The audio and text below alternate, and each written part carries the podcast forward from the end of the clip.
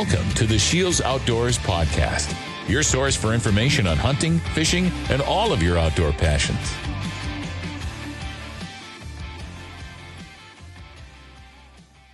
Hello, everyone, and thank you for tuning in to the Scheels Outdoors Podcast. My name is Mike Anderson, and today is all about open water fishing tips. This week, we've done some diving into content on our YouTube channel and picked out a few segments from various videos in our fishing playlist that we thought would be very helpful in the upcoming months.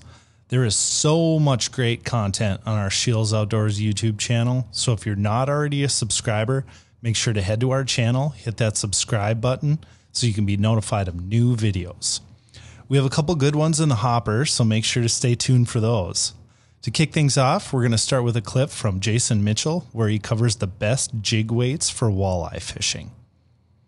Hey, Jason Mitchell here with Scheels. You know, one thing that has been pounded into walleye anglers' heads for years is just use the lightest jig that you can feel, the lightest jig that you can get away with when you're trying to catch walleyes.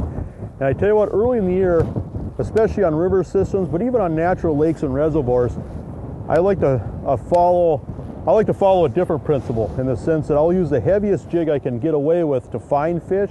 And then once I know where the fish are, once I find the fish and really have things narrowed down, then I'll use the lightest jig that I can get away with to catch fish. that's, and that's two different ways of approaching jig fishing in the sense that imagine if you're in a river system and say you're using a quarter ounce jig and you've got moderate flow and you're anticipating the fish to be in say seven to 10 feet of water. You, you know, you cast up into three feet of water. If there's fish up in three feet of water, you know, you need that fish to tell you. And also if you bring that jig back into say 11, 12, 13 feet of water and the water's faster, you also need to be able to figure that out as well. And so with a lighter jig, if you're using the lightest jig you can possibly use, what happens is you don't get lucky in the sense that a lot of times you're not near the bottom and you're getting blown up off the bottom, especially if the current's strong. And so use the heaviest jig that you can get away with to find fish is to cover water and, and, break down the pattern each day. Once you get things really dialed in, that's when I that's when a lot of times I'll get real specific where I'll be targeting one depth, one current speed, get a lot more exact and a lot more precise. You know, once you, especially once you start wearing out your welcome and you catch the easy fish. But uh, tell you what, once I started fishing that way, I just felt like I was a lot more efficient at finding fish and a lot of times on river systems, reservoirs, natural lakes, especially early in the year when the fish are moving a lot, finding fish is the name of the game. Once you find fish, you can catch them doing a lot of different things. So when you're trying to find fish, don't be afraid to go a little bigger, a little heavier, a little faster even, and use the heaviest jig that you can get away with. And I guarantee you're going to be able to cover a lot wider spectrum of water, a lot wider spectrum of current velocity, you're going to get luckier as far as finding fish. And once you find them, you can make your adjustment. But with fishing, most of the time, it's all about finding the fish. Great information there from Jason Mitchell on jig weights, with the main takeaway being make sure you're using a jig that's heavy enough for that constant bottom contact, and then fine tune your presentation from there to really dial in that presentation. Next up, we have Johnny Candle and Jason Mitchell covering some shore fishing tactics. You know, I well, grew up shore fishing a lot as a kid.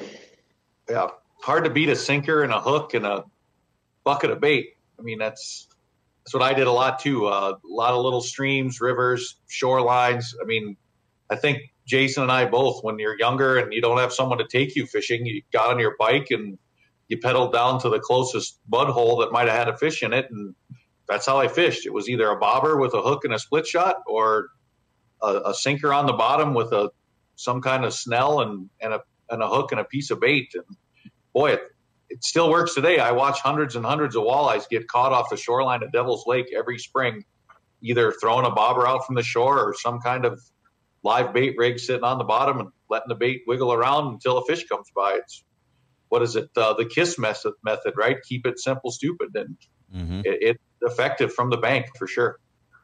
Yeah, and, and, the other thing with, with shore fishing, I mean, there's some really good shore fishing too. So don't discount or don't think, oh, I don't have an opportunity to catch nice fish because I don't have a boat. Because there's some tremendous fishing opportunities, like like especially in the spring and in the fall. You know, like around some of the causeways. It doesn't matter if you're in northeastern South Dakota, even uh, in northern Iowa. Uh, I mean, there's places all through Minnesota where if you have water moving back and forth between two systems, uh, a little bit of current, you know, those shiners pulling there, especially in the fall. And, you know, if you take like an egg sinker, and I like to put it like a shorter snell, like say a foot and a half snell, and then like a, a floating jig head. And uh, you can use either a leech or a minnow. And that's one way. You can also throw jigs with soft plastics. I mean, there was times where we throw like floating Rapalas, number 11s, husky jerks, things like that, and catch. I mean, some of the first big walleyes I ever caught by myself were from shore fishing off of uh, Sakakawea by Snake Creek, where they were letting water out of Lake Audubon in the fall. I would go down there and spend the night down there. I'd cast all night, you know, and and uh, caught some really big fish that way. So it's um, yeah, it brings back a lot of good memories. That clip on shore fishing goes to show you that you don't necessarily need an $80,000 boat and all the electronics to go out and catch fish, especially early spring. It's also a great way to get the kids out or a new fisherman involved in the sport. Next up, we have another tip from Jason on a springtime classic and that's crappie fishing. You know, spring crappie fishing is just a tradition, just kind of a rite of passage each springtime. One of my favorite things to do, and you know, historically, you know, I can't tell you how many crappies have been just caught in just a simple setup, just a clip-on Thill bobber, right down to just a small, either 32nd ounce or even a 16th ounce jig, and uh, you know, just getting up into shallow water here, up in these harbors and shallow bays that warm up quick, where you have vegetation, these fish will move up and spawn.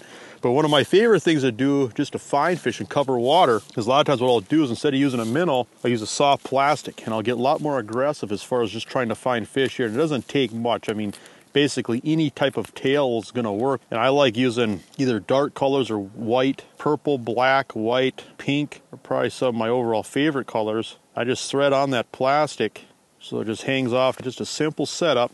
And what I like to do with this then is cast it out and just reel it slowly back to the boat and just twitch it, stop it, and I can cover a lot of water that way. Another thing I like to do is just throw them out behind the boat and just drag them behind the boat real slow, but just kind of enables you to cover a little bit more water. The plastic's a lot more durable, and so you can make a lot of casts, catch a lot of fish on one tail. And what I find is that most days they're going to hit this is just as good as a minnow. But the beauty of this is you can cover so much more water. And so a lot of times catching crappie is all about finding them. And so use soft plastics, you know, it just to eliminate a lot of water you know, speed up, fish through spots fast. There's a school of crappies. They're gonna they're gonna slow you down and let you know. And so don't be afraid to fish aggressively. At least try to find them. Once you find them, then you can either anchor or you know use your spot lock or put your talons down to try to catch these fish. You know, and then you can use minnows when you start to wear out your welcome. But to find fish, speed up through spots, cast and reel, twitch, move it, cover some water, drag them behind the boat, just to eliminate those spots where there are no crappies. Jason brings up a few great points in that segment. And the main thing to keep in mind is don't get complacent if you're not catching fish. Crappie are generally in schools this time of year, so if you catch one, there's likely to be a bunch more nearby. Location trumps presentation, so cover water and find the fish. Next up, we're going to hear a segment from Elite Series angler Josh Douglas on a lure that's an oldie but a goodie, and that's the hair jig. Now, he's going to be talking primarily about smallmouth bass fishing, but this tactic can also be applied to walleye fishing and be very effective. So, Josh, with that hair jig, what size are you looking for? And then what's what's the technique involved with the hair jig? Yeah, we're talking marabou yes, jig, sir. like for smallmouth, right? Yep. yep. Um, yeah, I, am using a Feider Fly. We we we you know Seth Feider taught me that years ago. That's his little deal. He was taught by the Canadians uh, you know, how to make it. Have some of his Canadian buddies up there, and then uh, you know we took it in, in, Minnesota, and I was always into tying, so so I got pretty good at tying. That one to me is perfect. It has you know now now they're made. Outkast Tackle makes them, so that that's the one that I use every now every year. Every spring, I still sit down and tie myself up a couple just to say that I just to say that I did it. But the production ones are are just as good. You, you know, the key the key to hair is there's there's two things, and um, I actually just did a video for this. There's there's two reasons why you want hair. One, because it's cold water. You know, metal when all else fails, when soft plastic, you know, soft plastic back way back in the day, it was metal and it was hair is what what people used to go to go bass fishing. Then soft plastics and jigs and stuff like that started started to come along, and they work definitely better most times of the year. But when it's super cold, sometimes hair and metal will still get those those bites. So right away when the ice comes out, I like to throw a hair jig. And a lot of the reasons why is because when the ice breaks, you're going to have like uh you know those fish first of all those fish are, are like pat saying they're they're getting to 15 foot and and shallower. And that's where i want to target a smallmouth to and the pre-spawn is definitely 5 to 15 feet somewhere in that you know 8 to 12 is like really good. That's and, and that's really good for a hair jig because again those fish can see amazingly well. So at time I mean that thing's wet. It's like this small you know mm-hmm. in the water column. I think a lot of people originally think we're fishing it on the bottom, and that's not necessarily the case. And that's the key because the rocks, when the ice goes out, grows like a weird mold or not mm-hmm. mold, uh, like a algae uh, on top. Yeah, and you you can't fish it. You can't throw a Ned rig on it; it'll just get full of stuff. So, but you still got to. At the same time, I can't be reeling something too fast. They're not in the mood. Like he was saying, you got to have a right cadence for the right time of year. They're not going to kick their tail too far to chase something down. So I need something that's going to just kind of float through the water real slow stay just off the bottom and uh, and not get fouled up, and the hair jig gets that. Secondly, when they go to post spawn, uh, it's a good bait too during the spawn. Like I said, to peg fish off, just flinging around at light spots, at rocks, stuff like that. When the females are moving up and they're in their little packs, a great bait to get them. And generally, you got to, or you always have to have clear water. I've never seen it work in any kind of too dank, too dirty or stained water. It's always got to be really clean. So uh, the second thing is going to be reverse is the uh, mayfly hatch when after the spawn. A lot of times on these lakes up north, we're going to have a mayfly hatch, which is more so around the end of June, Fourth of July for us uh, up north. And you wouldn't believe that a smallmouth that eats crawdads every single day of its life, and then those little mayflies, they start hatching from the bottom, they float up and they just gorge themselves on them. And oh. it's always the big ones. The small ones don't even really know yet. They're still eating crawdads and stuff. It's the big ones that have great eyesight that know that that they can eat up. So I'll either catch them. You can either watch them come up and eat like the casings off the top, and you can target them that way, or you just hit. You know, get. I like to get in that 12 foot range and keep my hair jig at roughly around six foot uh, post spawn and just move around those same breaks that Pat was talking about where they want to pull up, they're going to use those same ways to move back out. And, and that hair jig will definitely get, get the bites. And what, the other reason I like it is I would just won't ever lose them. Like they, they just, they kill it, they eat it. And, and the biggest key is like a seven, six medium light action rod mm. and the lightest braid you can find. So like I use eight pound is usually what I use eight pound PowerPro. Uh, and a little bit shorter leader, like an eight pound fluorocarbon leader. Uh, but you don't want it too long because it, you know, you want to be able to really whip that little, that little hair jig as far as you can. And that's the key because everything's so clean. The water's so clean. You got to make super big casts with that little tiny hair jig. And, uh, but yeah, definitely once 4th of July comes for most everywhere, I, I think the hair jig kind of, that, that bite dies. Our last clip here is a portion of last year's virtual fish series with Jason Mitchell and Johnny Candle, and they talk about a few different tactics here. But the one thing to keep in mind is don't be afraid to try new things. And here's that clip now.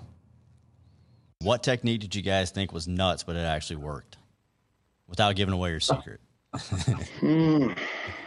I don't know. The first one that comes to my mind was uh, when I first started fishing jigging Raps in open water. Right, uh, I I got sucked in that uh, the jigging Raps or the horizontal gliding jigging baits that we all fished under the ice forever. Mm-hmm. Uh, and then I watch a guy win eighty thousand dollars, of which a lot of it was mine in a tournament, right? and you're like, wait a second, I better look at this a little bit harder, right? You know, and it taught me a valuable lesson that we can't pigeonhole any technique, right? Yeah. Uh, whether it's drop shotting, which is a bass fishing technique, or or throwing suspending jerk baits that again most people look at as a bass fishing technique, but I've caught hundreds and hundreds of walleyes on both of those techniques. So uh, I would say no matter what the technique, uh, no matter how crazy you think it is, if it imitates a bait fish, then any game fish will eat it, mm-hmm. and you got to put walleye right in that category. So yeah, there's lots of crazy things I've seen catch them, and I'm sure Jason has some great uh, guide stories. He he loves to tell those guide stories about the craziest way to catch a walleye. I'm sure he could keep us busy all night. Yeah, I mean, I think for me, you know, I grew up. Um, you know, you look back like in the 80s, for example, you know, at least, you know, out here is, you know, a lot of back trolling, you know, and drift socks, you know, the trolling motors weren't as good then. And, and it was all, you know, a lot of it was using live bait rigs where you had a Lindy rig, you know, the bail open, finger on the line, and be just crawling across structure really slow and then uh, you know, and then you obviously using bottom bouncers, but uh, it was a lot of live bait type stuff. And then we didn't have line counters, we didn't have braided line or anything like that. So we did a lot of trolling with cranks, but it was let out the lure until it hit the bottom. It was pounding the bottom too hard, you reeled it up, you know. And, and uh, we didn't have the contour maps and things like that. And you know, we didn't know what we didn't know at the time. But I remember uh, for myself, you know, you know, like using jigs and minnows in the spring, you know, whether it was on a river, on a lake, or whatever. And then when some of the soft plastics kind of came into the scene and the gulp and stuff like that, you know, and I thought, well, why would a walleye ever hit that when minnows taste better, they smell better, you know? And obviously, if you have that in your head, you'll find examples to prove it because there's times where live bait works better than than an artificial or soft plastic, what have you, you know. But uh, I remember, you know, just getting over that hurdle, you know, say it was, you know, probably 25 years ago now, but I remember that was a, a, a one that I probably pushed back and resisted for a long time, probably way too long. Um, you know, I just thought you had to have live bait, you know, and even, uh, I remember as a guide one time running out of leeches and putting gulp on a plain snell behind a bottom bouncer and catching fish like that, thinking, oh my, what has the world come to?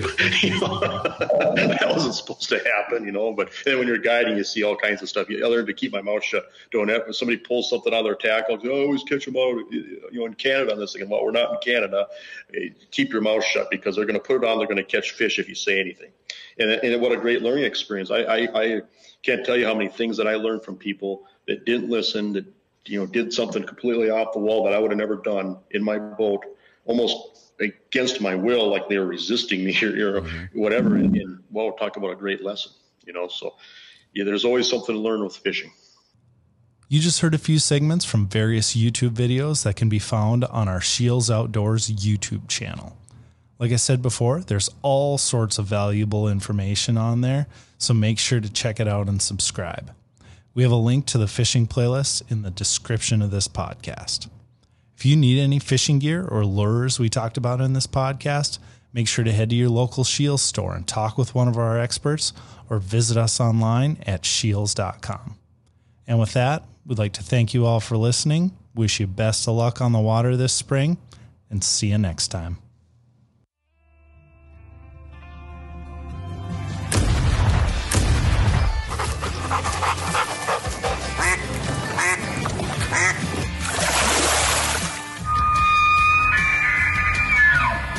Thank you for listening to the Scheels Outdoors Podcast. Stay tuned for future segments and visit our social media pages, Scheels Outdoors on Facebook and Instagram for daily updates.